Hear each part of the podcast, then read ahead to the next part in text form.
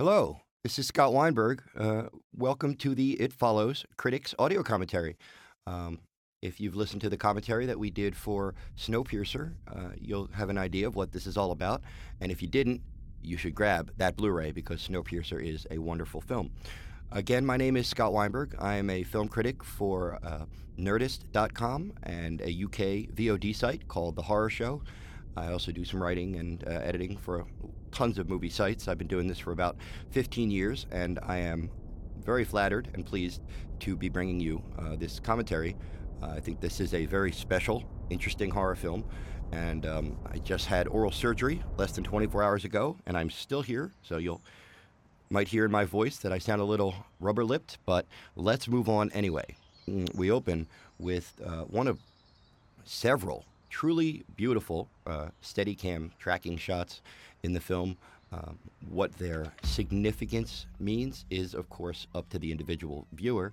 Um, but what's interesting to me is when you have these uh, uh clear and uh, lovely slow pan uh, tracking shots, and they actually feed into the story, and they're not just showy for showy's sake. And you'll see that happen several times in this film, um, in which uh, cinematographer Mike Julakis. I hope I'm pronouncing that right. Mike Mike Gulakis or Julakis. Uh, all I know is that you did some great work in this film, sir. This is It Follows, and if you've read a lot or even a few of my uh, horror film reviews, you might realize that, uh, or you might remember that I, I, often say that originality is overrated in the horror genre. I think that um, a lot of times you can take something old and make it very interesting with just a little amount of effort. Uh, haunted house movies, barely original. Um, slasher movies, not very original. Uh, monster movies, not much new there. But if you can bring um, uh, just a little bit of uh, a, a, new voice or a flavor or an angle or humor, um, any kind of new touch, and a horror fan might be likely to give your movie a shot. Um, now, having said all that, It Follows is remarkably original and it is incredibly refreshing to see a horror film where you don't have to say, "Oh well, yeah, it's just you know they go out in the woods," and, but it's good anyway. This is a unique uh, horror film, um, and to those who watch a lot of horror films, you know that in and of itself makes it unique. It Follows was written and directed by a gentleman named David Robert Mitchell who um, astute film geeks will remember his 2010 feature debut, which was called The Myth of the American Sleepover. And it is not a horror film. It does have some uh, similarities to this film in uh, tone and style and attitude, but it is uh, obviously a bit lighter than this film is. But if you've not seen Myth of the American Sleepover, uh, I highly recommend that. Uh, and I highly uh, look forward to whatever Mr. Mitchell comes up with next, uh, because it's clear that he has taken, uh, for his second feature, he has taken a wide array of influences um, and still um, made a unique film. This is not a uh, necessarily a uh, David John Carpenter homage, although. Wait, here's a beautiful shot right here. Oh God, I love that. It's very disturbing. Makes you wonder exactly how that demise went down. But again, uh, that's Mike Gioulakis and his wonderful cinematography.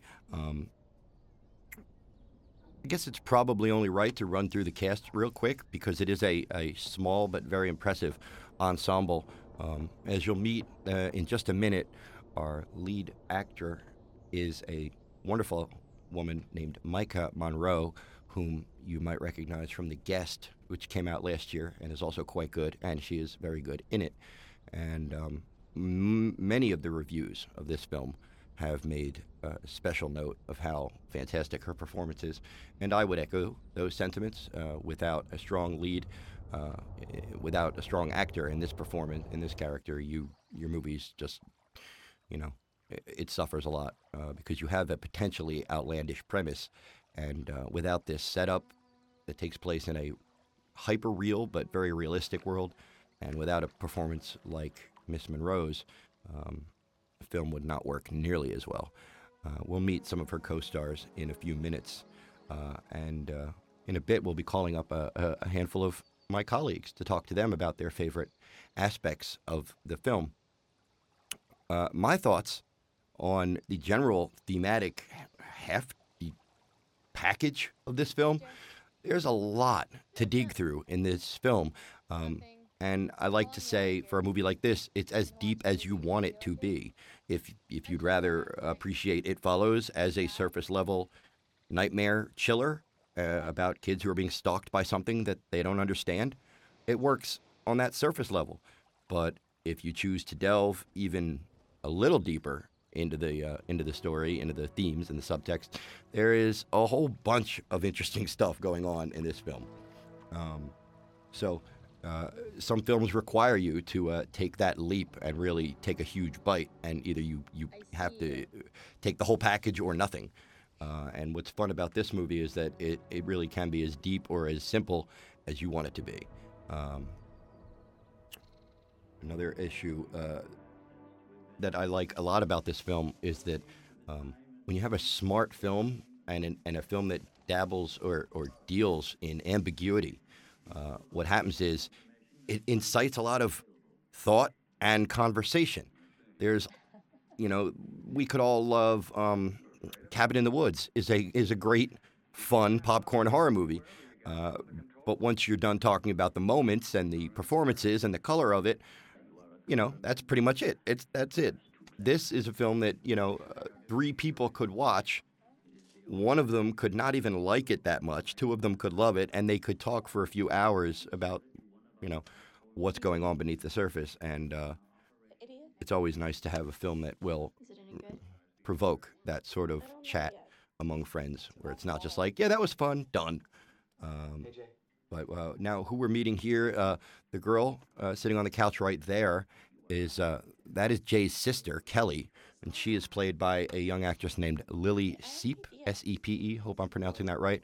She doesn't have a lot of credits at present, but I expect that to change. She's quite good. It's a understated but very important role, Kelly. Um, the uh, young man on the couch is Keir Gilchrist, who uh, you might have seen recently in Dark Summer. Uh, quite good, very clearly good at playing uh, gawky and awkward. Uh, I suspect that'll change as he gets a bit older. He's a very good actor. Um, and the, the, the third girl, her the girl reading the little clamshell e-reader, that is Olivia Luccardi or Lucciardi, not certain, who plays Yara, uh, who is a very interesting character, and we'll, we'll get into her a little bit later too. Um, what you'll notice about the film is that it could take place um, at any time. Aside from the model of the cars that we see, um, Yara's little e-reader thingy, uh, there are very few uh, cell phone at the beginning that Annie had before she died. There are very few touchstones or very few points to modern, the modern era uh, in the film. So it, it was shot completely in Detroit. So, to those who know Detroit, clearly the film takes place there. Uh, but as to when, uh, that that's up to you. It kind of takes place maybe in a, uh, a, a dream logic that exists in like a uh, I don't know a, um, a cross section of what everything they know, their youth and their you know young adulthood combined at once.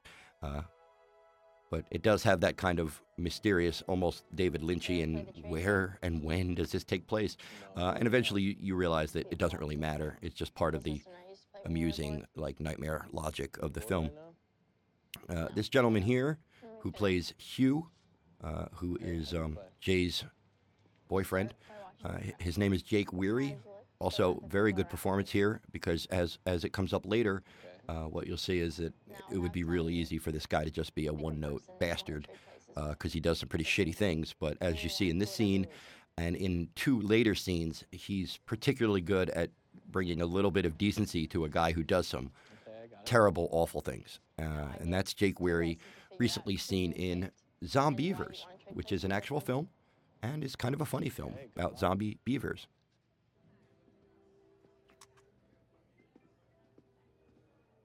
Uh, we could, uh, at any point in the film, take a moment to just appreciate the production design uh, and the art direction, um, just and the costumes, everything that you're looking at besides human beings, the buildings, the props, the clothes, everything, uh, evokes to me, um, you know, a late '70s or early '80s kind of uh, wood paneling, Radio Shack era, that kind of vibe.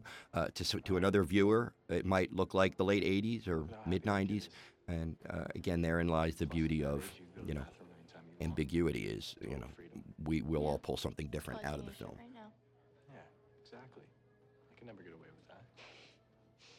Another theme that I think runs through this film that is very interesting is Uh, as you realize that, you know, uh, I'm sure you've seen the film by now. At least I hope so. That's what they always say. And I would be foolish to ever watch a commentary before the film.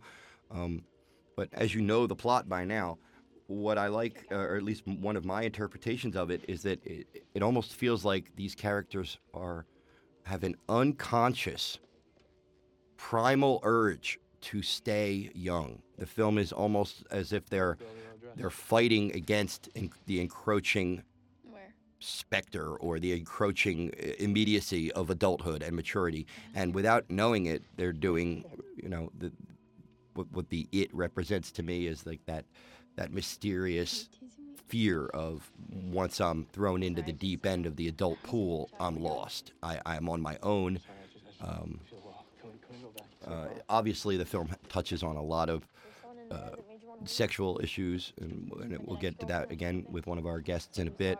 Um, I kind of saved some of the more juicier topics for um, for my guests because they're mostly smarter than I am.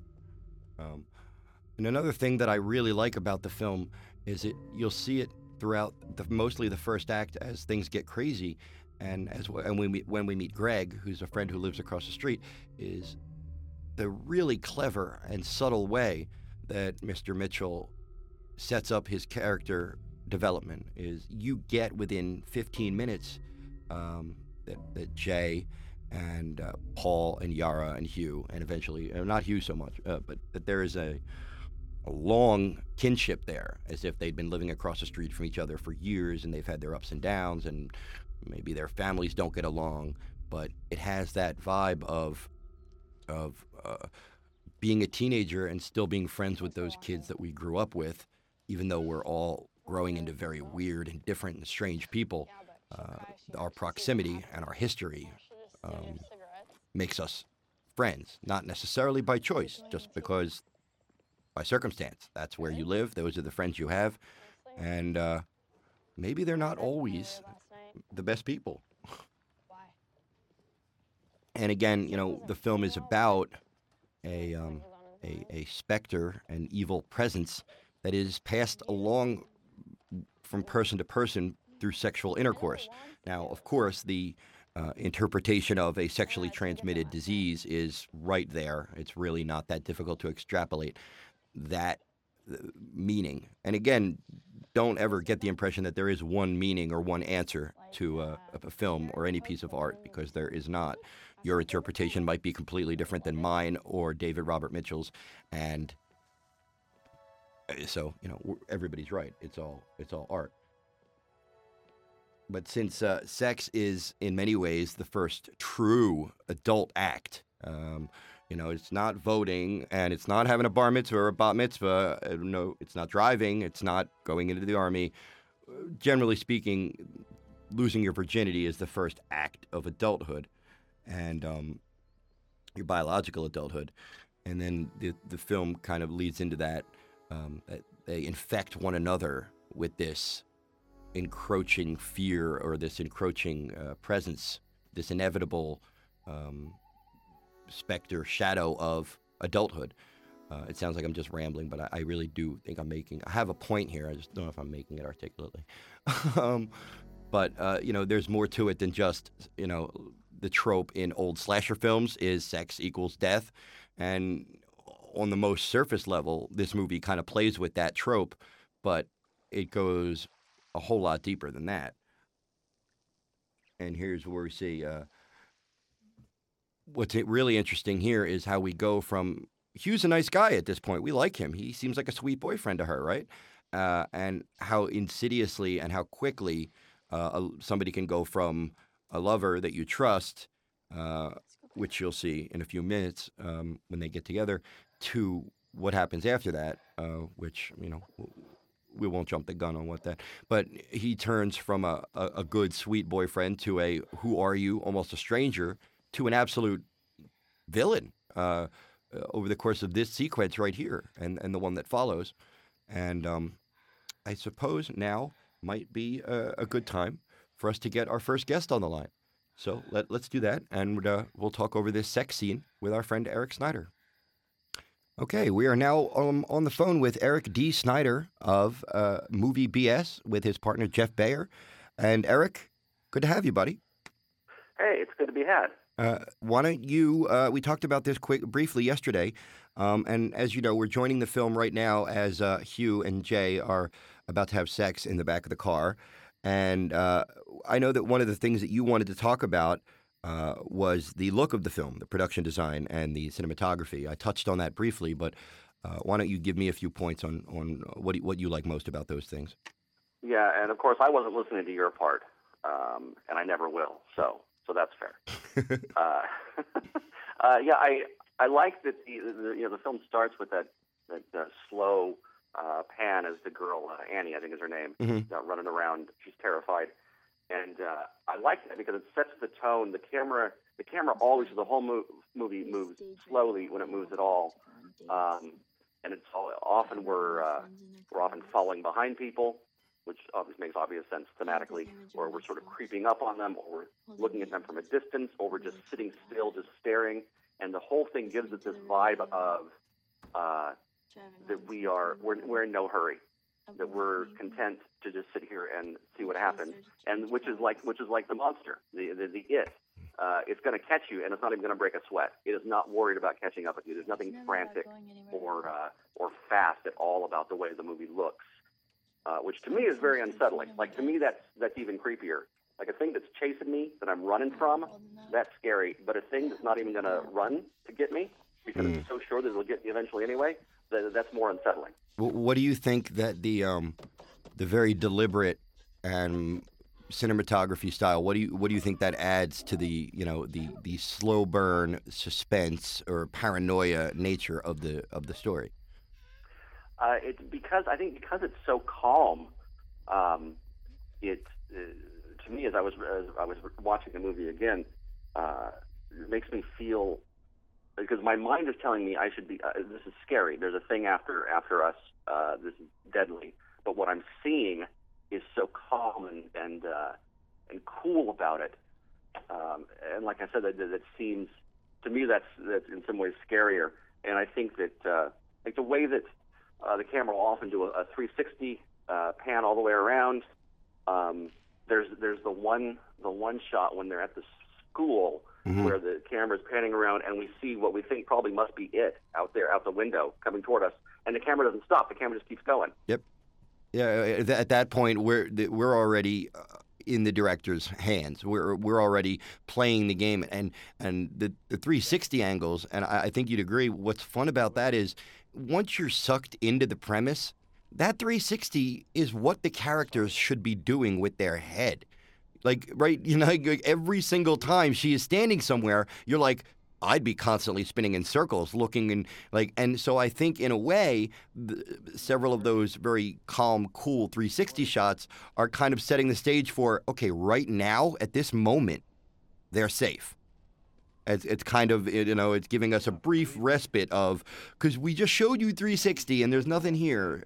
Now it's safe, but it won't be in 10 minutes. Um, yeah, and that and that one in the school where we see what we assume is it through the window, and then the camera goes around, and it's going all the way around, and we think, oh, we're going to come back around to the window and see where it is now, but we don't. We stop before we get back to the window. Yep. And it's and, and it's like going, no, no, keep going. I want to see what happened. Oh, they don't know what the, they don't know what danger they're in. They don't they don't know that it's out there. Right. We're already, uh, you know, the film does a, a, a brilliant job of getting you into the premise and into the shoes of the main characters very quickly. Um, because and I think the reason that it's so good at that is because the, the premise is you know it's like uh, it's it's simple. You give somebody a simple rule. Don't get them wet after midnight. People like that you know it's simple. And the rule is it will not stop. You can't escape it. You can only run.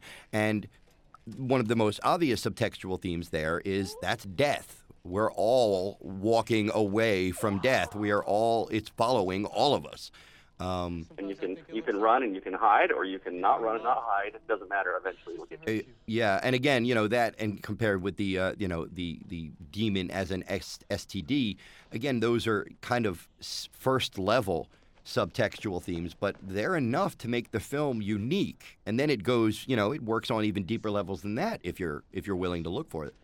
Yeah, there there are many things in life that are inevitable, uh, and I think that's that, that word inevitable is what keeps coming back to me as what makes the movie uh, so haunting is the inevitability uh, of it catching up with you, and there's no way to get away from it, whether that's death or yeah, the consequences of your of your actions or whatever. Um, they're just consequences you can't get away from. That's just how life is, and it's scary. Life is scary, Scott. You know what? Life is scary. It, it took me uh, 90 minutes to get into the city today, and it normally takes about 20. Um, You know, uh, we joke about this movie being like a pro-abstinence message or whatever, uh, and and that's funny. But and I don't want to be a hipster about this, but I actually was terrified of sex long before I saw this movie. yeah, I think we all were. I didn't need this. Yeah, we don't need you, David Robert Mitchell, making us more afraid of sex. Um, but what, what what can you say um, about, like, for example, right now as we're watching the scene where Jay is being, you know, swung around this um, this abandoned building uh, by Hugh, and she's she's strapped down uh, in a bra in a very vulnerable visual state uh, while he's explaining to her the rules. And to me, this sequence feels like somebody is taking a young woman, or it could, doesn't have to be a woman, but taking a young person aside and saying, "This is what adulthood is. Deal with it." You know, like it's it's just not gonna stop, and you have to accept it. And you're not gonna and you're not gonna believe me until you learn for yourself. If I just tell you it won't work, you've got to see this and learn for yourself, which is also a, a, a life lesson kind of a thing. doesn't have more than one Um, exit. Yeah, that's uh, uh, that whole that first moment where he uh, after they've done it in the car and then he comes around and chloroforms her. That like that. That's where the movie for me uh, grabbed me, and I said, "Oh my goodness, I don't know what's going to happen here."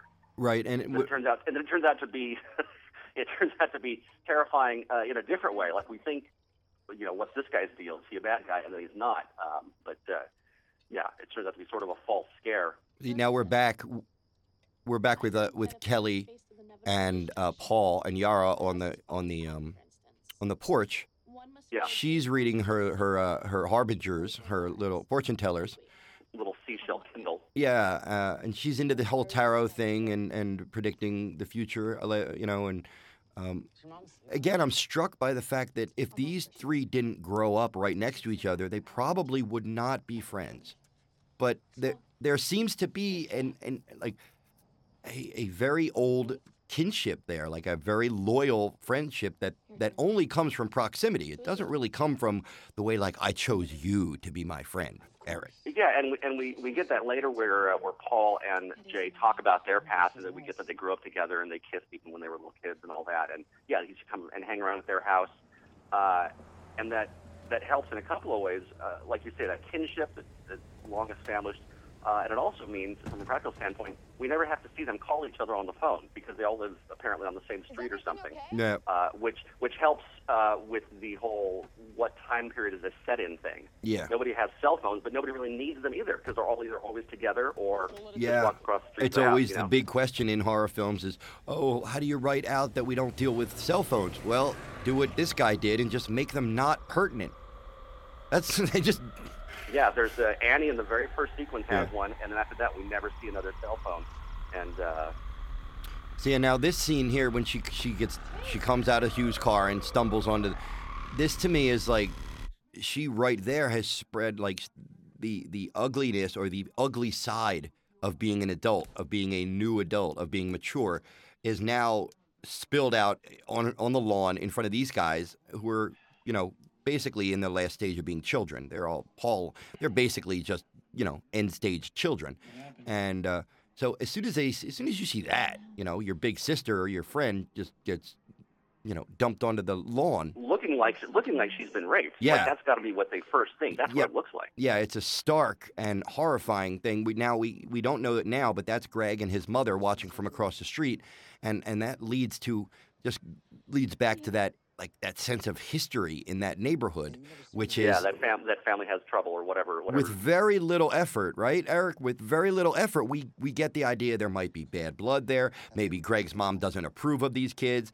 They they talk later about how they read dirty magazines on Greg's lawn, and and it's just that that subtle but strong little quilt, that foundation of of of, of short speak of, of of you know like s- they just know each other.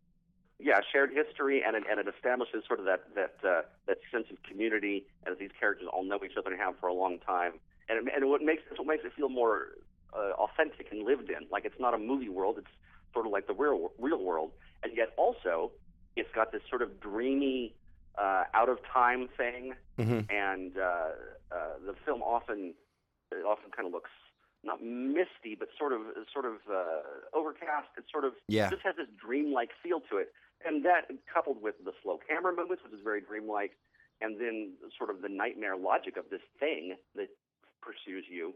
Uh, it all it somehow is both realistic and a nightmare. The whole thing, and that's a very Yeah, yep. surreal uh, uh, way to make a movie, and I think it's very effective. That's a good way. That's a good point. A good way to put it. Because if, uh, in, in a lot of cases, if you make your film too too, uh, if you put your foot too far into the nightmare realm, you risk losing people because we still need a plot and we still need characters that we are interested in and care about. So.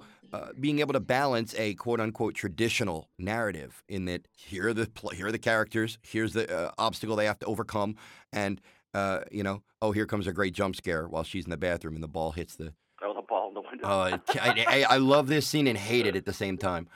uh, it gets. I've seen the movie three times, and it gets me every time. And it's disturbing too on on, on, on, on a mature level too because she's like studying herself. Uh, and we're wondering beyond the normal young female issues, what is she studying exactly? Um, what is it she's contemplating at that moment when the ball hits the window? It's just eerie. Um, and it doesn't need to be explained. Not everything has to be underlined and explained. It's just little touches here and there. You get the little boys who are constantly peeping on her. There's no there's no traditional payoff for that, except Yeah, it's just yeah, just one of those things that that happens, and that yeah, the whole movie is about being sort of being followed, and the eyes are on you, and uh, I wonder.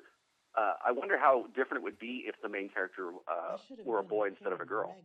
Obviously, the, the, the demon or whatever uh, doesn't discriminate. No. It happens to be a girl that, that gets it in this case. But I, you know, because women, uh, uh, young women have such different sexual issues from what men have, and the politics there are entirely different, and the Yeah. stigma is different. totally. Oh yeah, that's a good point. Totally point. plays into it. Yeah. It le- and to me that leads into you know the the idea that the, these little boys are always peeping on her, and I'm getting the idea that again I'm a man, but I'm what I'm extrapolating from those moments are last year, two years ago, she was just one of the kids in the neighborhood. Now she's home from college, and she's a woman. And all the little boys and all the young and, and her young her sister's friend, they're all all of a sudden staring at her like she's a woman, and she's either uh, learning to appreciate that or learning to not like it. Um, but it it adds a sensation of discomfort. Not not not that she's uncomfortable, but that that moment is uncomfortable. Right, and it all kind of comes from uh, kind kind of comes from sex. She's yeah, she's thinking about what has happened to her, and The changes, yep. mhm. Oh, we're at your moment now where she's a, a great moment in the film where we've all seen that scene uh, in a horror film where a, a very conveniently placed college professor will basically spell out the entire theme and subtext of the film in a lecture. Uh, John Carpenter does it very cleverly in Halloween, and I believe this this sequence here is a somewhat of an homage to that, uh, where she looks out the window and sees the old woman coming along. yeah, And the woman in the nightgown. and of course Nightmare on Elm Street and dozens. You watch a horror movie, uh, you're likely to see a scene in which a teacher just talks about death or fate. Right, yeah, that's that's pretty standard. Pretty standard, uh, it's a good screenwriting trick. and yeah, you know, it works. You do it right. And here is a moment. I'm sorry, you go. I was just going to say that here is where Disasterpeace's score really starts to kick in for the first time. Uh, but but The music, the music in this movie is terrific. everybody who uh, my next four guests, we're all going to talk about the music. Disasterpeace, aka Mark Vreeland. This is his first film as a composer. Okay. And right now we're getting those little psycho stings. Oh, I love it. So effective, and it, sound, it sounds like the '80s, which adds to the, the whole vibe of it. And uh, yeah, I think it's very Yeah, the real the real talent in in combining stuff that you love. The real hard part is making it come out sounding like something unique. And anybody could say, "Hey, doesn't this sound like Carpenter? Doesn't this sound like Goblin? Doesn't this sound like a score I love?" But to actually make it sound like Carpenter and still make it your own is that's real talent. I, that's you know that's just not just emulating. That's real skill. Yeah, you Um, know what? You know what the, the the effect with the difference, with the vagueness of the time period, uh, what it feels like. It makes the movie feel like it's set in the present, and yet somehow also when I was a kid, Yeah, yeah, it's fun. both It's, at the same time. Yeah, what's really yeah, and, and I'm going to let you go, Eric. uh, But I think what's cool about this film is that you can watch it and feel like nostalgic, but then also feel like a grown-up, kind of not judging but watching these kids at the same time Yeah, and being and just being afraid. for them. Great, Eric. Thank you so much for participating. You can find Eric uh, on Twitter at Eric D Snider, and uh, if you ask him politely, he'll tell you where to find all his film reviews. You don't have to ask politely. You can be rude, and I'll tell you. Just be rude. Yeah, totally. Thank you, brother. Have a good day. Thank God. say something to you? Okay, we're back now with a new guest, a female one. That was Eric Snider. Now we got Brittany Hayes, an old friend of mine who writes for Screen Crush, huge horror geek, and then she's going to have some very cool insights about It Follows. Hey, Britt. Hello. so We uh, uh, we're at the point in the film uh, at which uh, Jay had just seen the old lady on the campus, and she bolted. And uh, now we're in the uh, we're in the uh, in this storeroom where they're. He, Paul says, "I want to st- stay the night," No. and Kelly, Jay's little sister, what does she say immediately? What does she say? No. She says no very casually and offhand. He says, Why don't I stay the night to try and help protect you guys? And Kelly, the little sister, says, uh, No, immediately. And uh, I know that one of your favorite aspects of the film is the. Uh, the, the young womanhood, the deflowering, the sexual politics. So why don't you go uh, just go off and, and tell us what you like most about that? Yeah, um, I mean, I really think it's interesting that they don't let they don't want Paul to spend the night. I mean, because he's perceived as such a sort of like nebbish, Mhm. wussy kind of dude, Mhm. and um, but also, you know, like they don't want to feel like they're letting a man protect them or dictate what they're doing, which I think really plays into those sort of sexual politics and gender dynamics in the movie. And I think it's smart that it doesn't try to make one gender um, deferential to another or more powerful than another. Everything is very equalized. Hmm, That's a good point. Do you, do you think that part of the reason they don't want Paul there is because they know he's just deep down a horn dog who wants him? I mean, yeah, I think that's part of it. I mean, everybody knows, obviously, that he has feelings for Jay. Um, I think that they don't really want him there. I mean, I think it's very complex, Yeah. obviously. I mean, the whole film is very layered, but it's just like, you know, yeah, he wants to hook up with her, he has feelings for her, but also there's this like crazy thing going on that's sexually related Yeah. and he's trying to put himself in that position. I don't know. It's this weird thing of like him trying to do something valiant, I think. And I think in his mind, he thinks that sleeping with her puts that, you know, poltergeist onto him. And he thinks that that's like, it's like this white knight thing.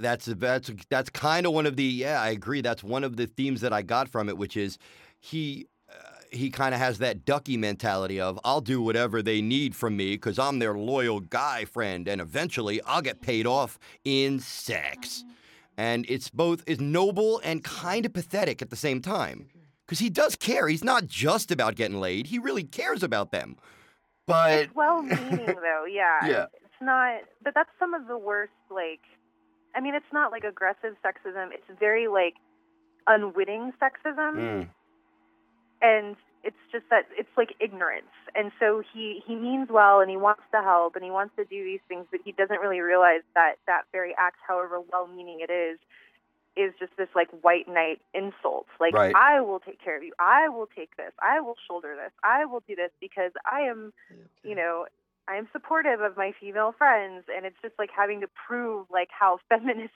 you are right. and how good of a guy you are Right, it's funny. Is trying is what he's doing. I love it. It's kind of like he's trying to be masculine and one of the girls at the same time, which is, yeah, I'll be a, I'll be a man. I'll defend you. But on the other hand, I'm sensitive and I really do care. Uh, No, but it's kind of cute though because he is like the only guy yeah, with all these girls. It's such a well written role, and Keir Gilchrist, I think, does such a great job because he's not just creepy and weird. There's a little side of him where you're like, dude, we can all sense it. We're pull it back a notch. But he's not leering over their underwear, and he's not gross about it. He's kind of No. sweet, like you said. He is sweet. Yeah, he is sweet. I mean, he like I said, he's very complex. Like all the characters and all of the motivations and all of the actions are very complex, which I, I enjoy a lot. And I really like him too. I think he's a great actor. I've loved him for a long time. Um, so I was really happy to see him in this. Yeah, I think this might be his best. His oh, he will be. I mentioned that earlier. I think we'll be seeing him in a, in a lot of things. Uh, just saw him in Dark Summer recently, and uh, that's an interesting movie, and he's great in that as well. Uh, and yeah, it's it's tough when you're you know he's. I suspect that like he's gonna f- specialize in kind of like the dorky best friend guy, and then in like within three or four years, we're gonna look at him on the newspaper or, or online and be like turned into like super stud. He won't, and he'll never play nerd again. He'll always he'll be like Patrick Dempsey one day, you know. Yeah, he'll he'll have like a Neville Longbottom Yep. situation. Oh yeah, we'll be like, hey, remember when he was that cool dork? Well, look at him now. Uh, but uh, I love this scene between this long scene on the couch between him and Jay, uh, because it's like they're trying to reconcile their entire history, and Yeah. and it's predicated on this weird occurrence because like the shoe hasn't really dropped yet. Uh, they're they're kind of just playing along with her fear, and I love this bit where he goes in because this is where the audience has to keep up. Because he comes back from the kitchen and says, I didn't see anything. And the audience goes, Oh, cool, he didn't see anything. Then we wait four seconds and go, Oh, wait, he wouldn't see anything. Only she would. We're still getting the rules down in our head. And that's why I think the screenplay is so clever because Mitchell knows we're still getting the rules down in our head. Um, Yeah, no, I, I think it, it really does establish the rules quite nicely. But I like, I think the thing I like the most is the actual like sexual, sexually transmitted disease allegory. I mean, it's like it's so obvious, mm-hmm. but it's not, it's not heavy-handed and it's not hitting you over the head with it. But I like this idea that's sort of eerie, and it's just this.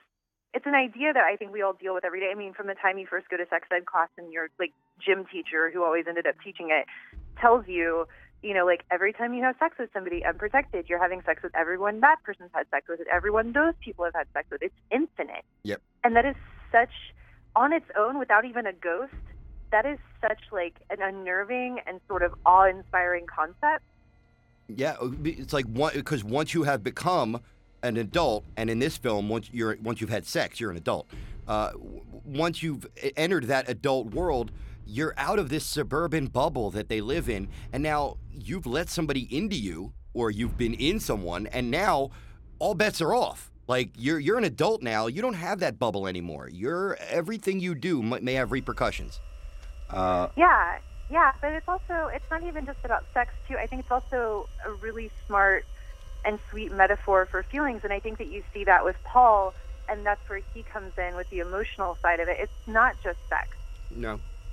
It is, you know, it's letting those feelings in and all of the baggage that comes with those feelings. So it's not just having sex with somebody and everyone they've had sex with, but having an emotional connection with somebody who's had all these emotional connections with other people who have had emotional connections with other people, and it's I think also just about the baggage that we take with us Yeah, it's and not sex. It's intimacy. So- that baggage. in intimacy, not so much sex, it's just as being intimate, you know, like being vulnerable and opening yourself up to somebody else. Once you do that, you feel completely uh, vulnerable. That you could be hurt at any moment once you open yourself up to somebody.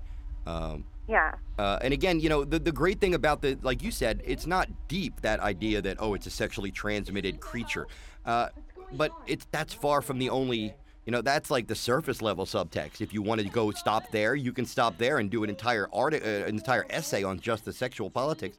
You could go it even further and further than that, and just you know, human nature of friendship and loyalty, and you know, where you where they grew up together. Um, Right Yeah. now, we're coming up to my favorite my favorite bit in the whole movie, which is when they let Yara in the door, and then the big tall it is behind her. Uh, oh God, that's so creepy. how I mean, what, what's what's great though to me is I watch, and I know you do too. I watch a lot of horror movies, and a lot of directors and, and producers seem to think that wait, wait, wait, suspense, bang, that's a scare. That's the only kind of scare there is. But you know what? A really weird tall person in a really small place who shouldn't be there and is walking towards you, that's scary too. There's like really weird, subtle things that are scary that not a lot of people try to even put into film. Well, I mean, there's a couple of things too. Is that one? Look, somebody broke I think that there's something mm. better about building dread, and it's something that James Wan does in a different way, but that this film also does. Is that it builds a sense of dread, and that's scarier than anything that suddenly pops out at you. It's that dread that you're living in, and it's like making your skin crawl, and it's just knowing something's about to happen.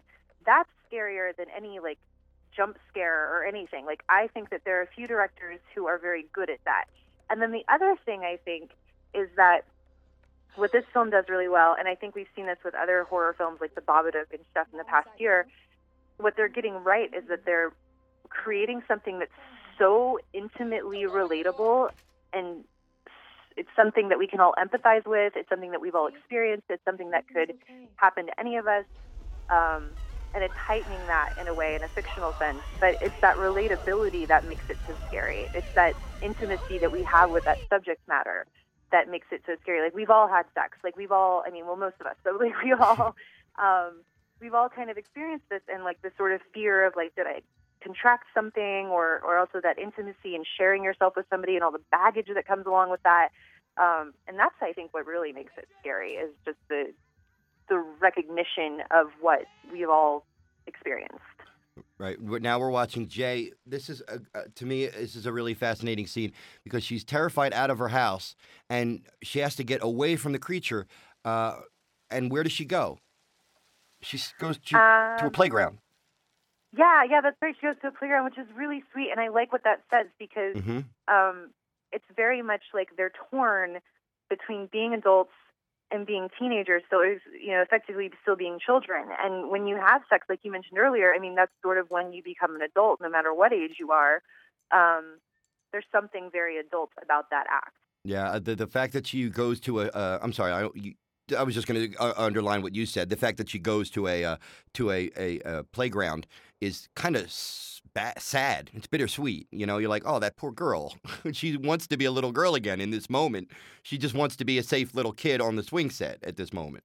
But I'm sorry, you were going to say. Yeah, say. no, and I think that, yeah, exactly. I mean, I think that it also really speaks to that certain time in your life when you have sex, and then all that baggage comes with it, and all these feelings and fear and you know repercussions that may occur, and you just want to retreat back and like go back in time to the moment before you made that decision. And the moment before she made that decision, she was still a little girl, and I think she's just so scared that she's regressing like she's just trying to cling to her innocence like what little is left of it and she Mhm. feels so torn and that is just it's so sweet to me i mean that can like when you pair that with the opening where she's like in the pool um and she's just so like innocent and dreamy and she's like googly eyed over the boy and it's just it's like heartbreaking Mm.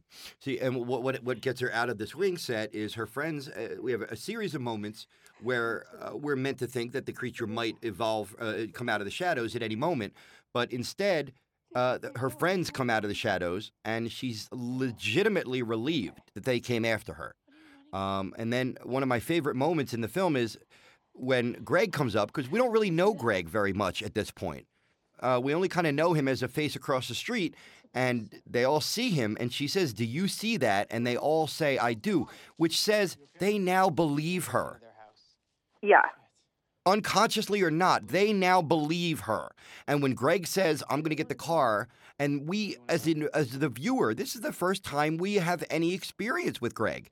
But the fact that they're all like, "Hey, dude, what's up?" and they decide to get into his car, that is to me some of the most efficient and effective character development you'll ever find. It is tells you instantly they've known this guy for years and he's their friend and they trust him.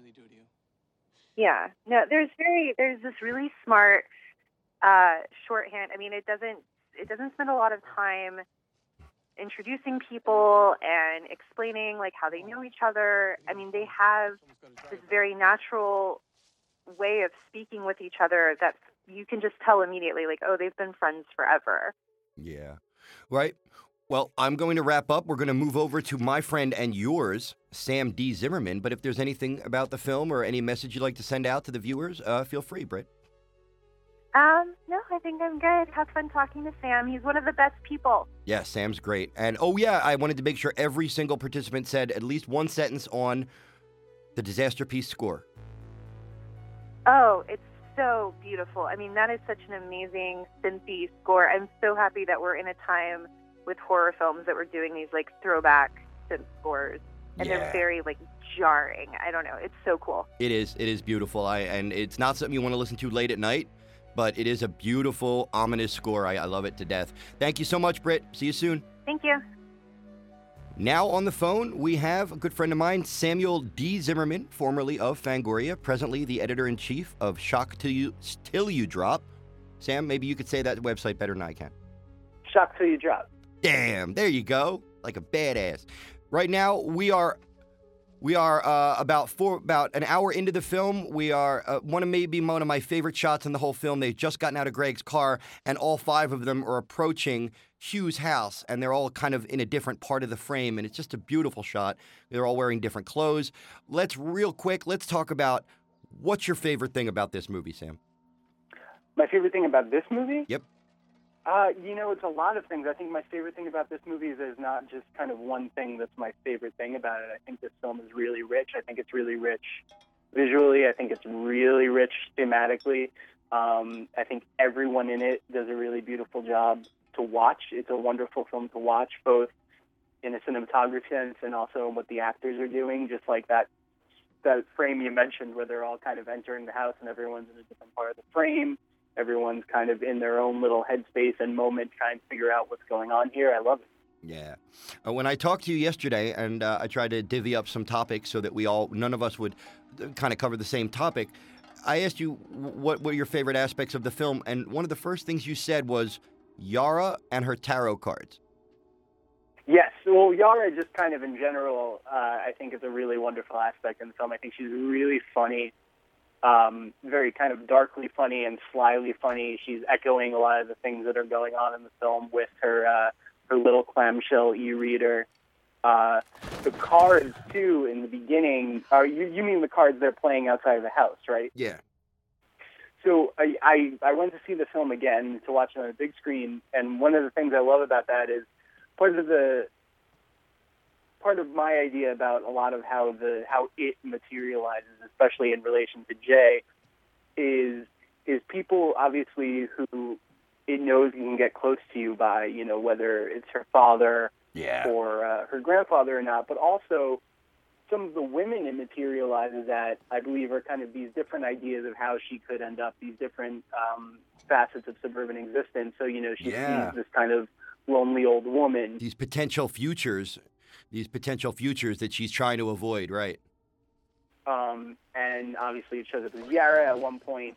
But also when they're playing these cards, you see these little things like the old maid. You also see a little kind of uh, bikey Bessie. And, you know, obviously very soon after there's that shot of Jay uh, riding her bike away. Yep. So I love that just as a little kind of set decoration foreshadowing. Almost as if Yara knows what's going on before they do. It's just something you could you could extrapolate that thematically if you wanted to.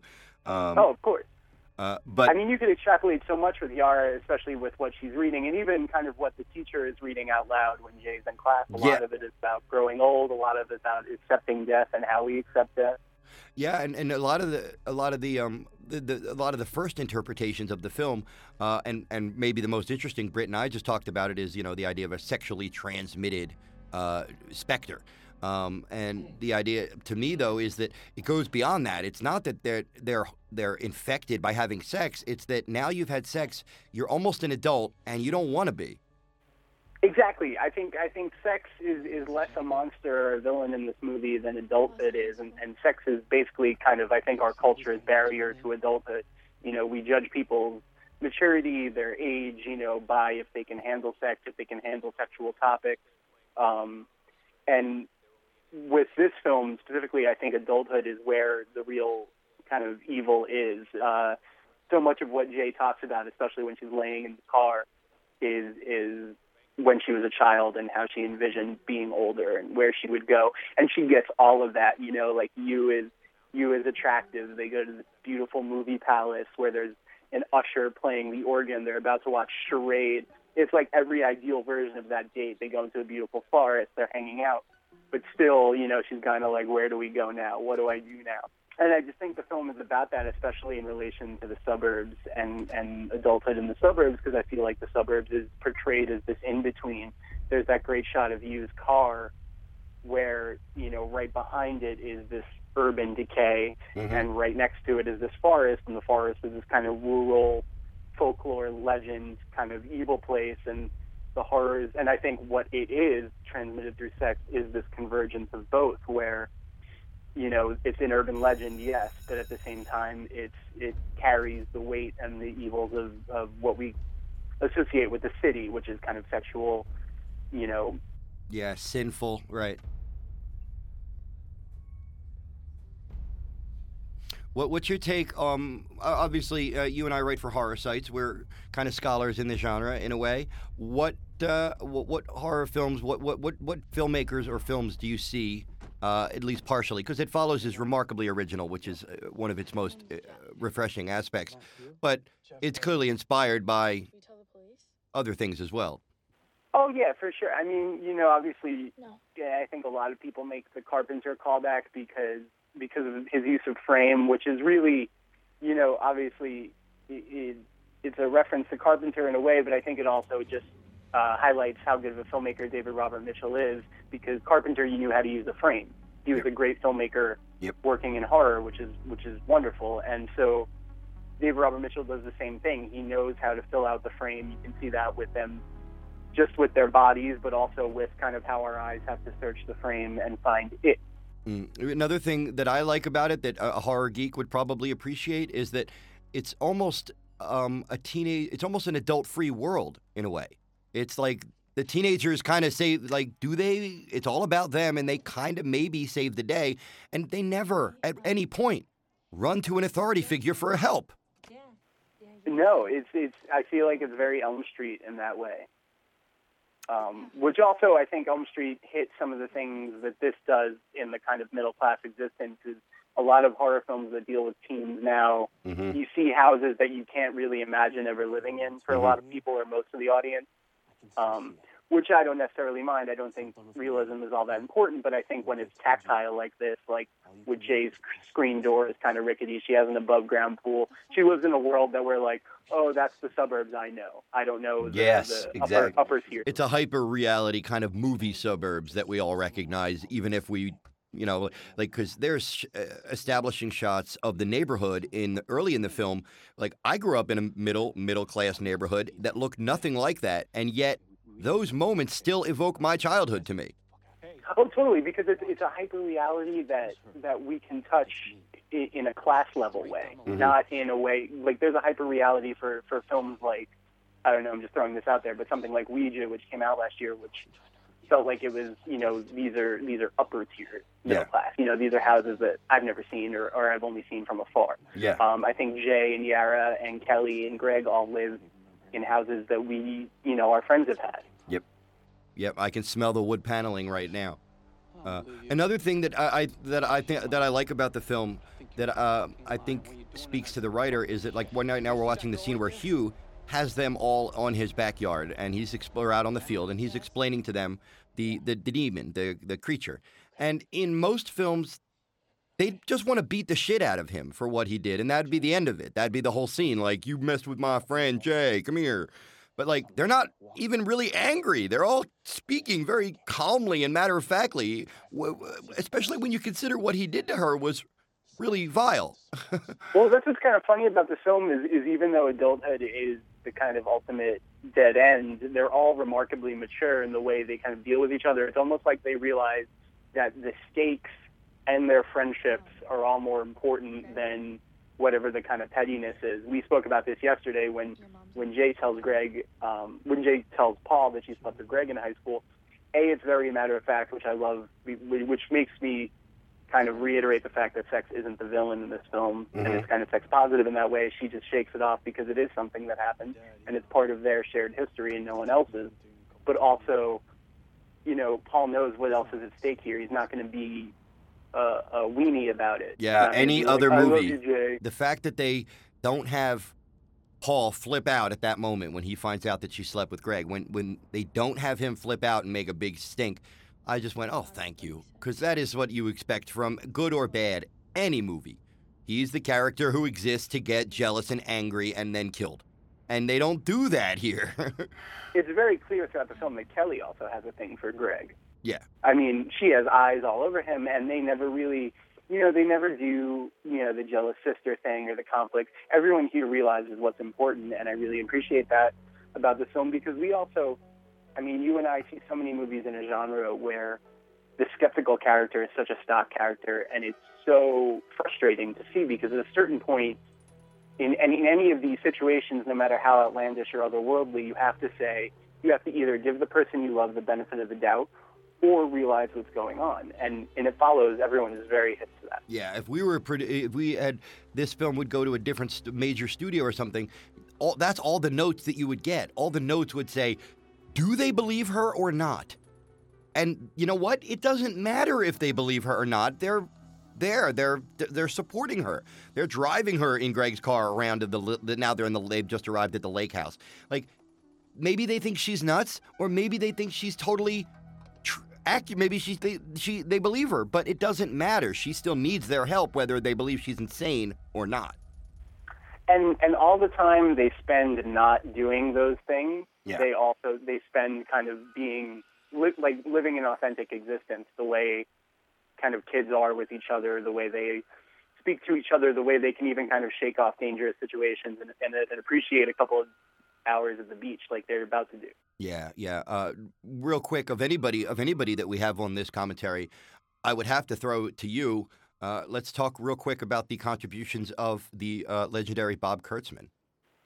Oh man, I mean they're they're really terrific in in the way that I think similar to how we were talking about the suburbs is that it's both supernatural but it's also tactile. I mean the way some of these characters appear, they're they're frightening, they're gross, but in a in a way that you know the girl in the kitchen. Yeah. She's monstrous in a very tragic way. Yes, in a yeah, in a very matter of fact, upsetting way, not in a wow, look how crazy this demon girl is. Look at all these crazy la- latex. Because a guy like Bob Kurtzman, uh, to listeners who might not know, uh, I believe Night of the Creeps was his first film in '86, and since then, the guy with his partners has worked on literally hundreds of horror television movies and TV shows, and he is a brilliant latex magician. He does makeup and makeup effects and creature heads and bodies and legs and you name it. Bob Kurtzman can make it for a movie. And what's great about his creations in this film, and, and like you said, it ties into Mr. Mitchell's marching orders, which are subtle. Less is more. You know, like you know, a guy like Bob Kurtzman, in most times he'd be like, "Look at my crazy monster! It's covered with blood. Look how awesome it is!" And we'd linger on it for eight seconds to like appreciate how cool that monster is. But that's not this movie, Sam. and he, and he, and he very smartly kind of highlights, especially the people, especially the people that we recognize that become it. So right Yeah. now they're on the beach, and in a couple of minutes they're going to be in this beach house, and one of the its is going to be one of the kids that's constantly watching Jay. Yep. And when it's it, his eyes pop, and and it's because he's such a voyeur with Jay with his budding sexuality. Yeah, yeah, and and it's interesting. Uh, I'm, I'm not gonna. We're not gonna go through and, and break down what each uh, uh, creature or which uh, which each version is. But if you really look carefully, uh, there's a reason that earlier in the film Hugh says it twice that it can look like anyone. Uh, I, I'll be completely honest, Sam. The first time I saw the film, I didn't catch it once that it was a character. Uh, but there are at least five or six times, yeah, at least five or six times in the film, the it creature is a character, uh, and we'll you know leave that to the viewer to appreciate. Uh, another beautiful shot, uh, Paul in the foreground as Yara floats by in the background on the uh, on the on the uh, because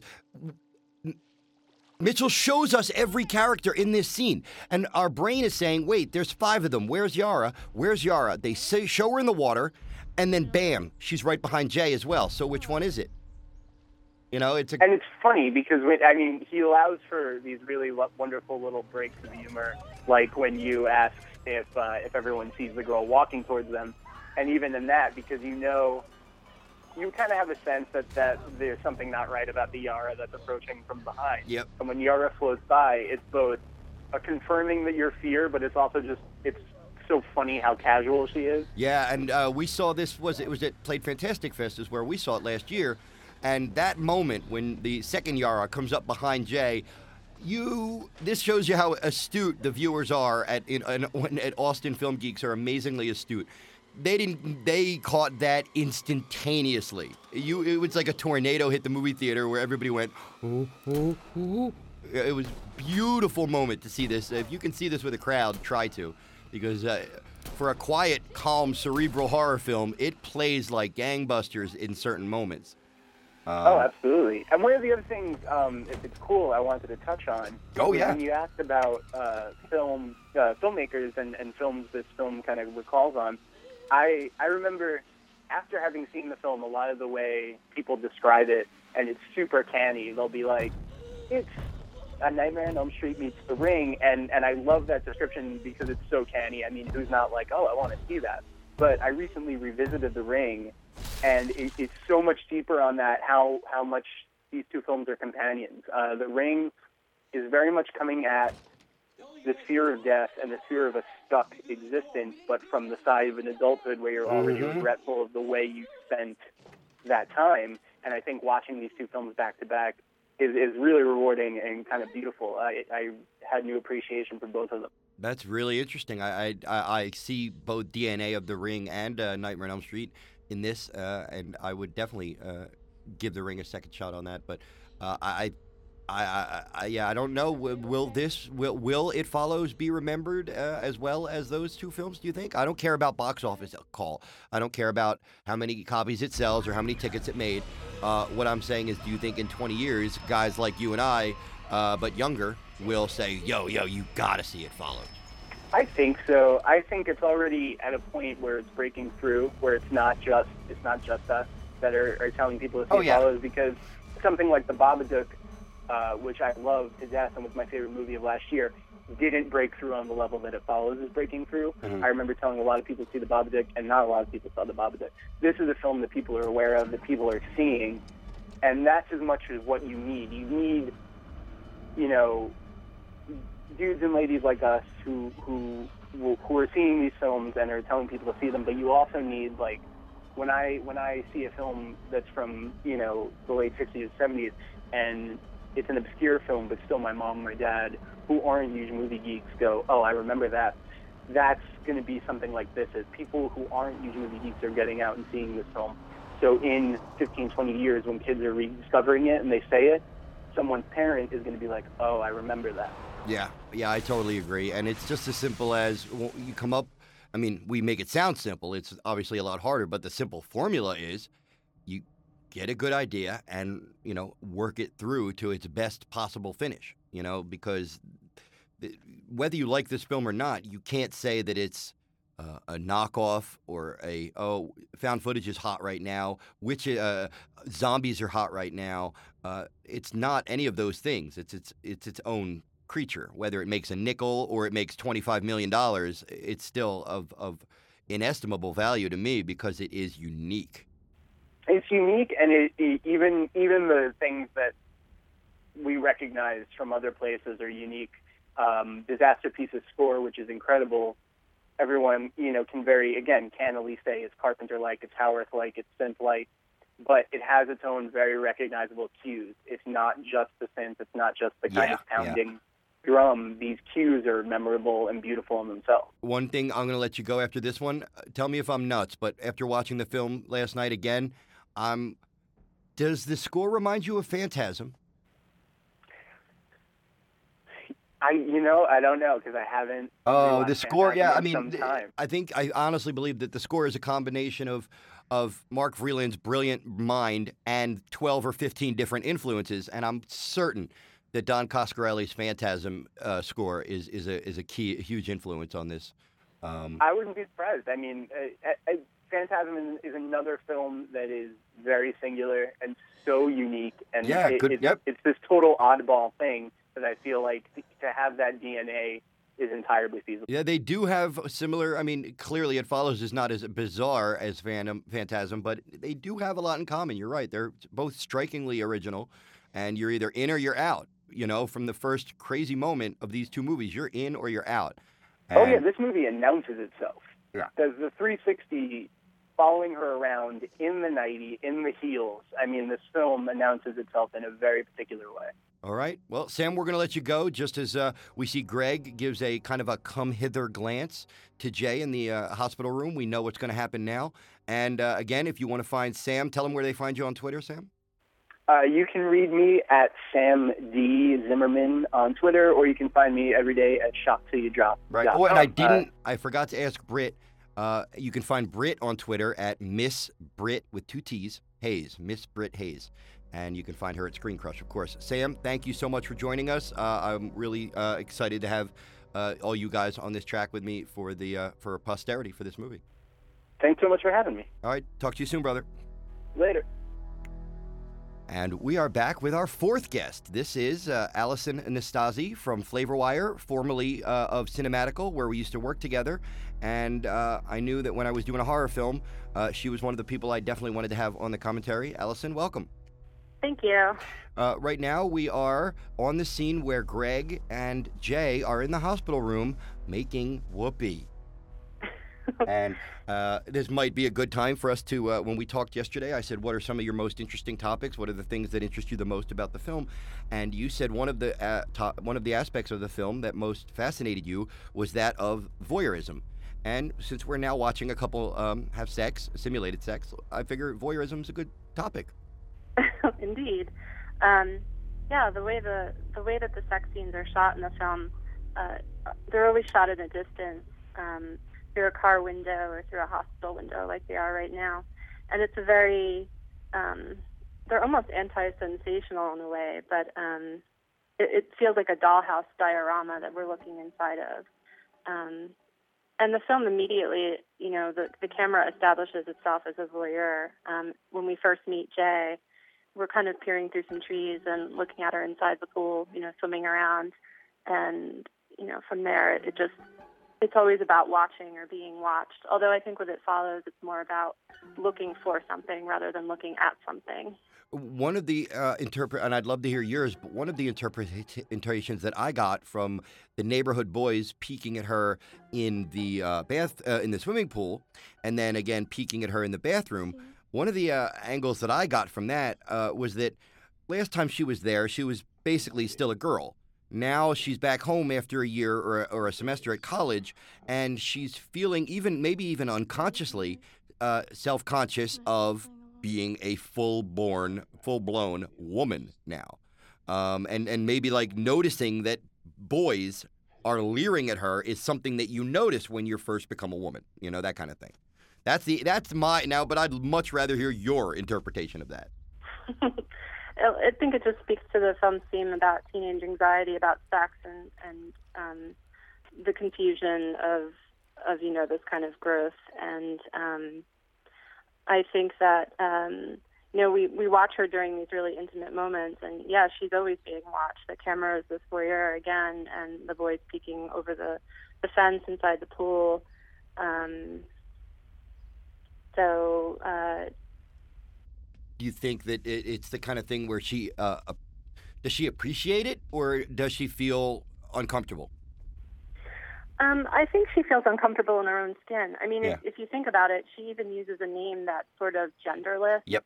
You know, when we see the mom at the table talking to the neighbor, you know, they reference her as Jamie, but she calls herself Jay. Yep. She chooses a genderless name. And everybody else does too, as well. Yeah, it's well, it's been well established among these kids that she is Jay. Period. There's not even like jokes about it.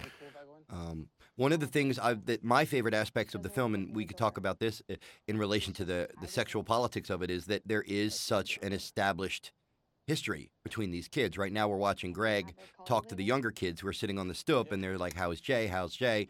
Yeah, have you seen anything? No." And he he leaves. So he's not exactly their tight friend, but I think it's fascinating that there's no weirdness there. They all know he just had sex with her, and it's they're all just casual about it. It's not.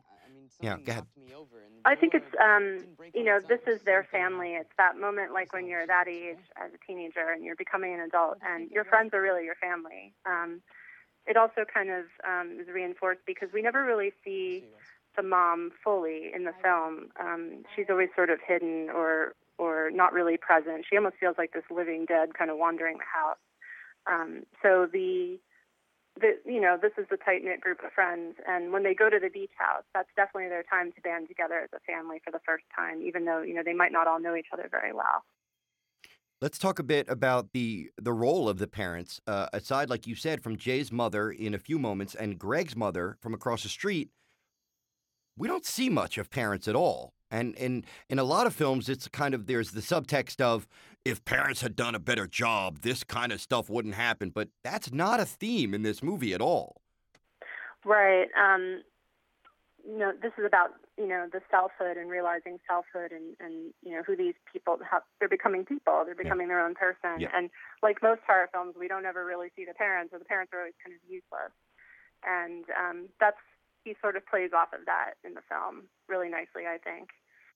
Yeah, I would. I don't think that I would really like a scene in which um, Jay tries to explain to her mother everything that's going on, and her mother says, "Oh, are you on drugs? Oh, get in your room. Oh, you kids, what are you on?" Like I, I'm glad the film doesn't have that moment because every horror movie has that moment. Exactly. Yeah. And um, I think that um, you know even when we we get very close to kind of hearing more of Jay's backstory, um, there's that nice shot where the where she's sitting at the table talking to the neighbor after the whole situation with Hugh slash Jeff happened, hmm and the camera goes right over her head. We don't even really get to you know involve them at all, even visually, very much. Um, so If I like you- the way he handled that very If much. you had to pick a year, obviously there's no correct answer, but if you had to pick a year in which this film takes place, what would you say?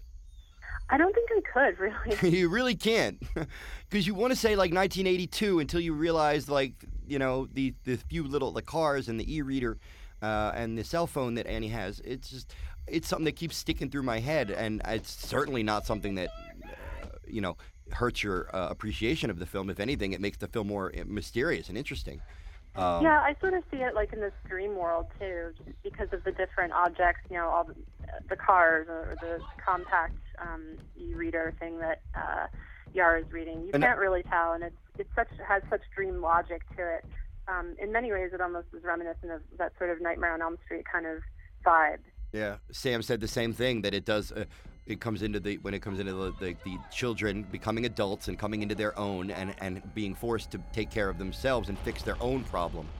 Uh, is kind of one of the themes here that a lot of slasher type movies touch on but don't really care much about. And this is kind of like parents. You wouldn't discuss this stuff with your parents. You wouldn't. Exactly. Uh, and speaking of parents, right now we're watching uh, Greg get kind of effed to death by the It Follows posing as his own mother. Uh, Yeah, so, it's definitely one of the creepier scenes. I think. uh, do people get that? Do people grasp that, that, that that's who the demon is at that point? I didn't until last night. I don't know that it hits everybody right away, but when you realize it, you realize there's a definite Oedipal family, a traumatic family subtext happening, And and, it and then it speaks to becomes even richer. It exactly. It becomes more interesting because a lot of times a filmmaker thinks, "Oh, well, if I don't explain it, then that's a flaw." It's not. It's if you if you explain something poorly, that's a flaw.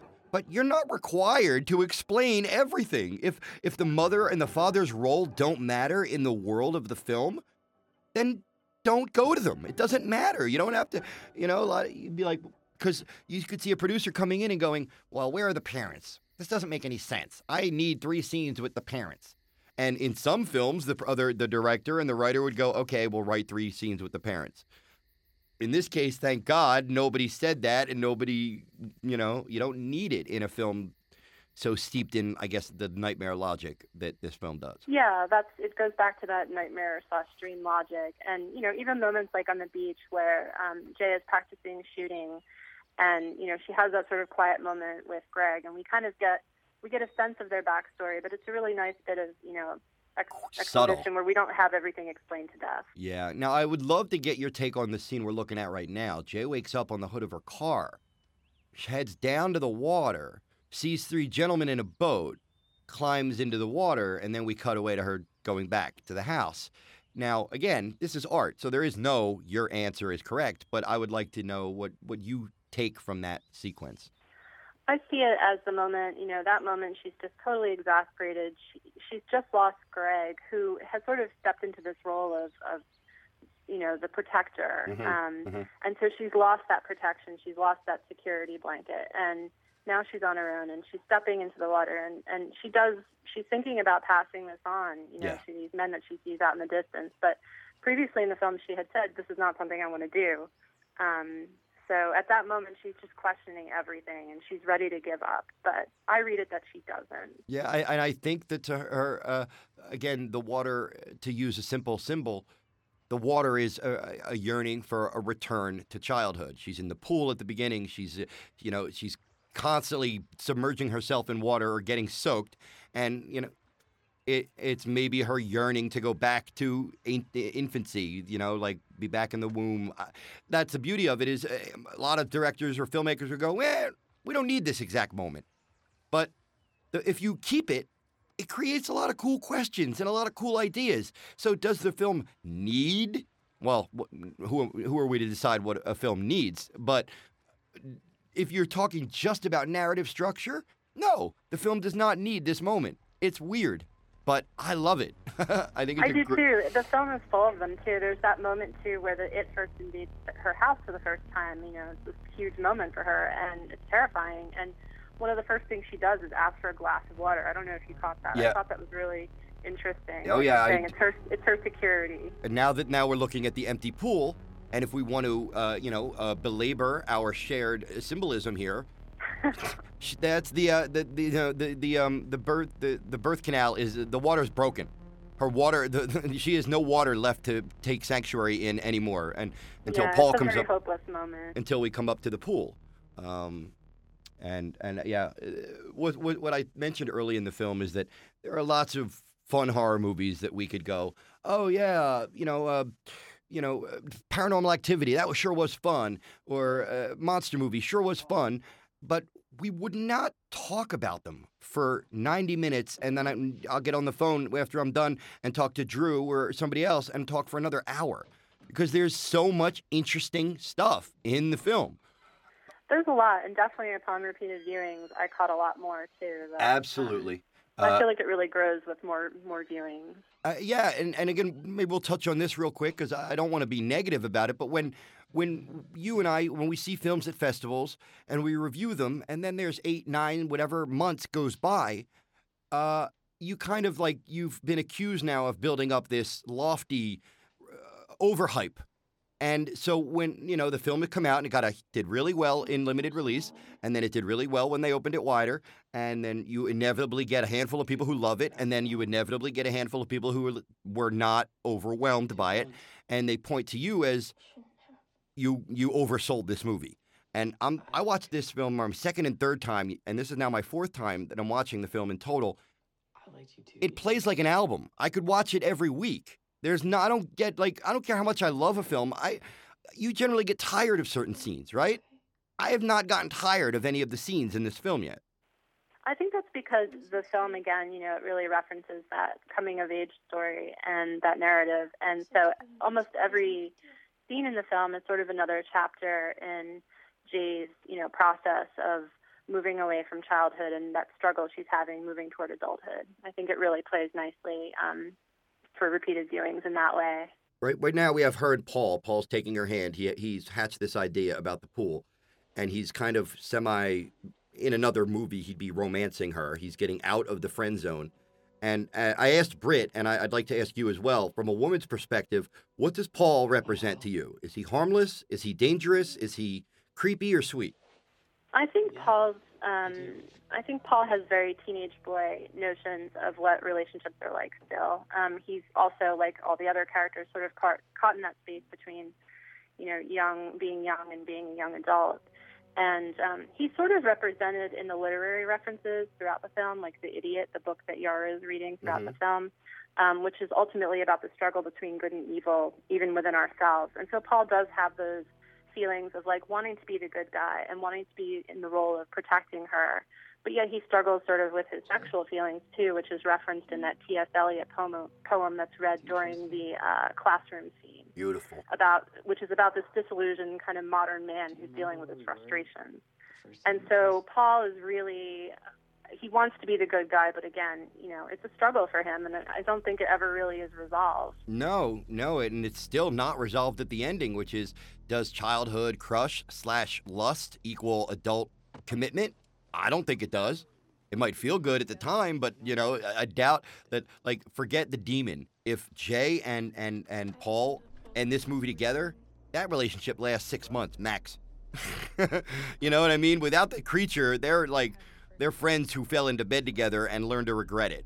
But Yeah, it's it's like interesting. He sort of takes ownership over over her, and again, that's a really I think teenage teenage thing to feel. Like the world is really absolute. It's black and white, and you are mine or you are not mine.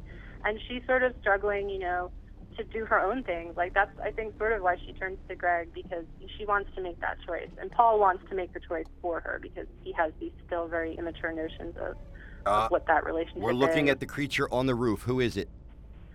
I have read it now that it is the grandfather. Okay, I, I don't know who it is, and I don't care. I just love the shot. yeah, it's a great shot. uh, but Uh, yeah, you, we'll come as we'll notice later. I didn't want to. I don't want to spoil all the uh, creature appearances for the viewers because it might be more fun for them to figure them out on their own. But I didn't know. Did you notice that the first time you saw the film that they they were characters? I didn't. I honestly didn't. It's not something that I grasped with every single one, but then again, I watched it more and I said, "Oh, that's so and so," and it was, that was really a fun surprise for me. Before I uh, let you go and we move over to Eric, I know that why don't we talk about real quick the uh, the role of now they're crossing over quote unquote Eight Mile, which if you're not familiar with Detroit, you could just uh, translate to mean we're on the wrong side of the tracks now. We used to be in the suburbs, and now we're on the wrong side of the tracks in the in the urban sprawl of the city.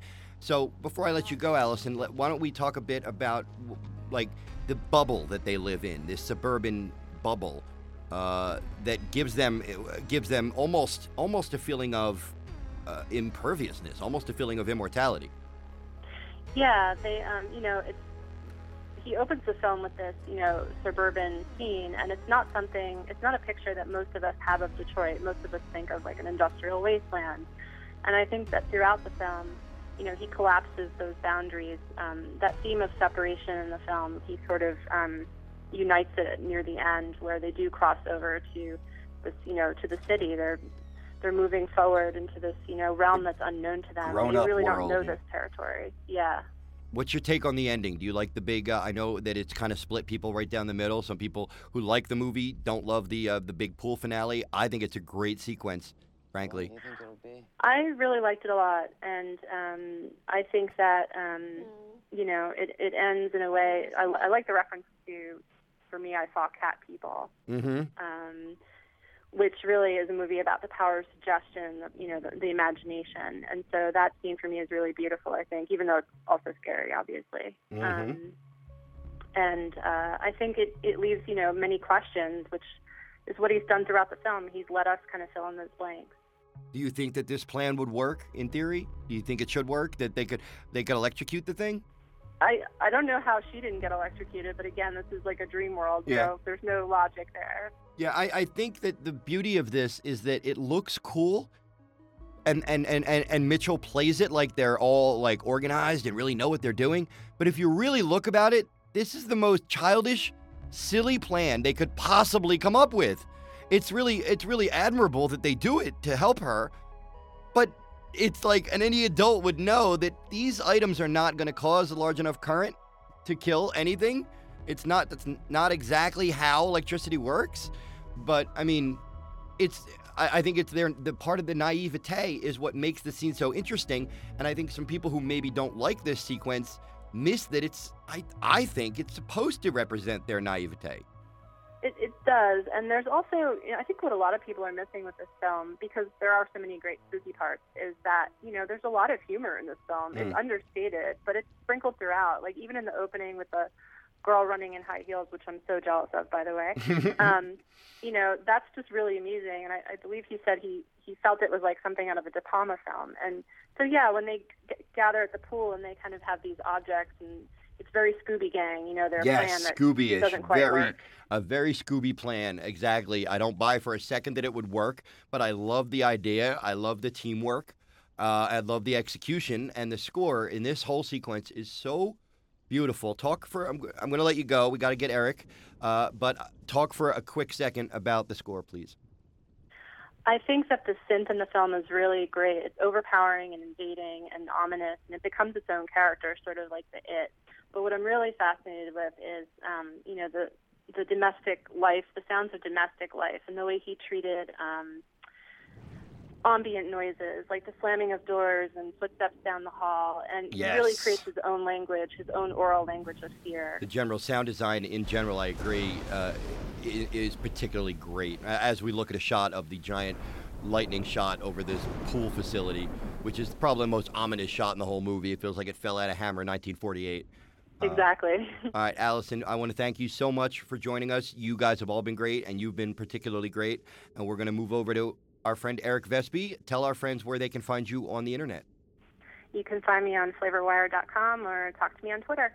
Alison Nastasi. That's N uh, one L N A S N A S T A S I. Thanks, Alison. I'll talk to you soon, dear. Thanks, Scott. Bye. And we are now back with our fifth and final guest. Ain't it cool's Eric Vespe, one of the most uh, established, well-rounded, articulate, knowledgeable movie geeks I know, and I know a lot. Eric, thank you so much for joining us, man. That's a hell of an intro, Scott. I'm totally not going to live up to that. Yes, you are. Uh, I think everybody would love to know that Eric is actually talking to us from New Zealand. He's visiting some friends uh, who are making some films out in New Zealand. And when I told him I would uh, like him to be on the commentary, he said, I will be in New Zealand, but I will definitely participate anyway.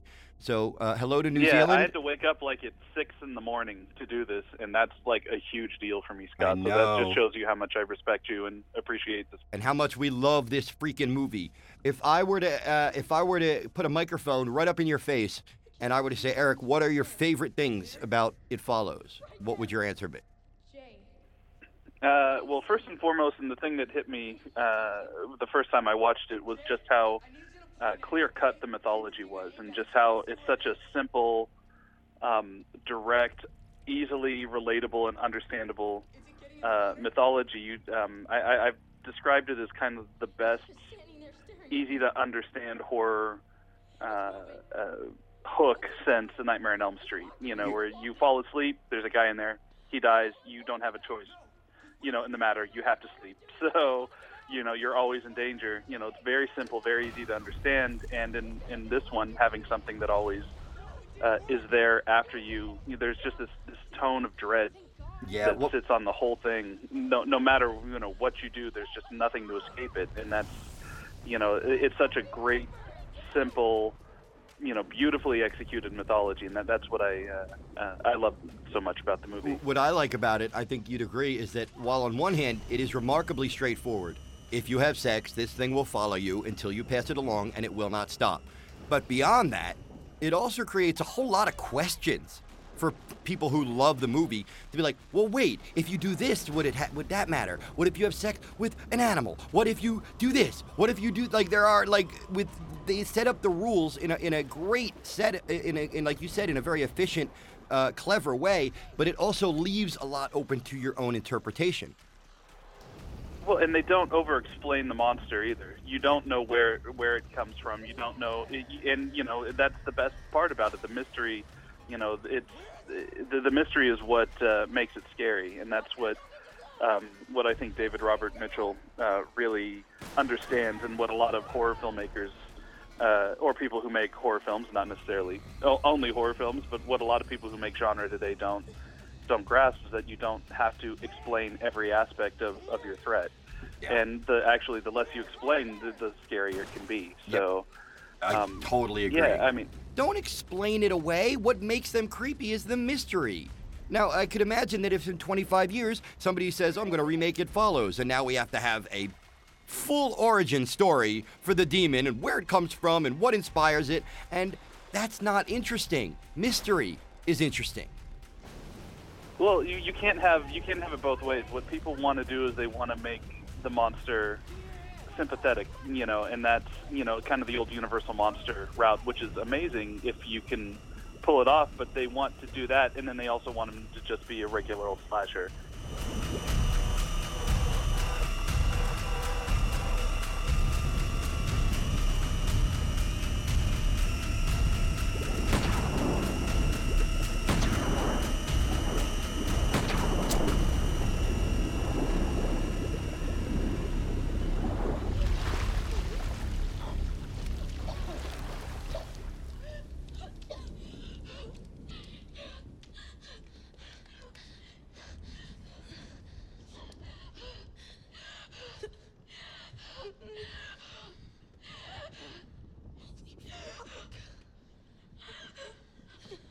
Jay?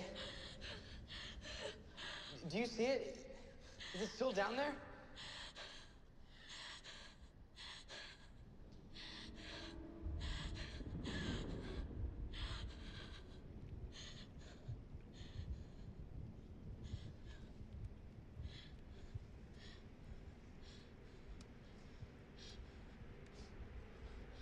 I threw a couple of names down here, and I thought that you would appreciate talking about these people. Uh, let's talk.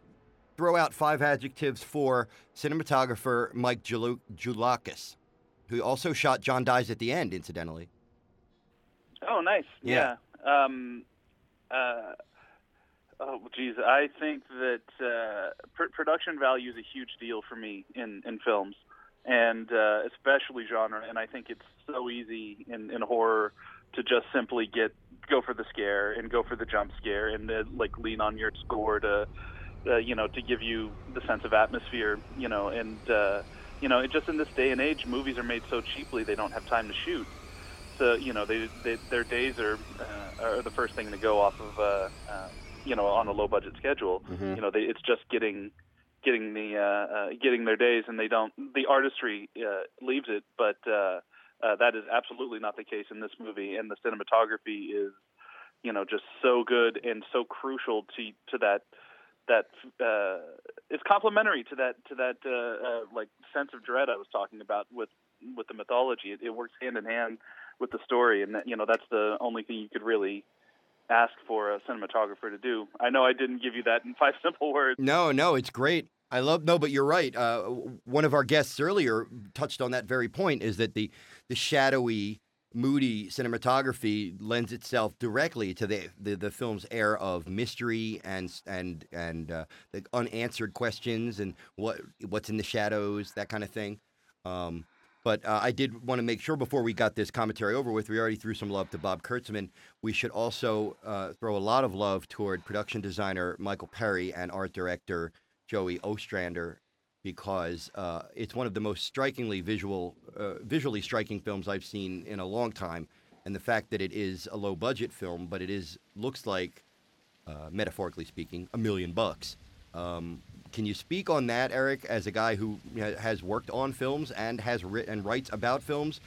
That the intangibles that you can do in a film that don't necessarily cost a lot.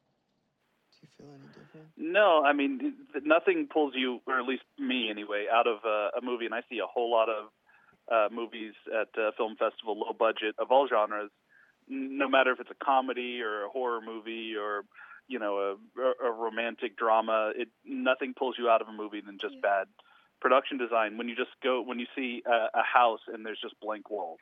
Yep. You know, if you just see you go go to an office and it's like a, one chair and a desk, it's like there's so much of a character of any film. If you think about any film that you love, uh, you know, and you think about any scene in that film, I can guarantee you that uh, it's going to have great production uh, uh, design, great team that will um, really make the details of the world feel real, so you don't even think about it.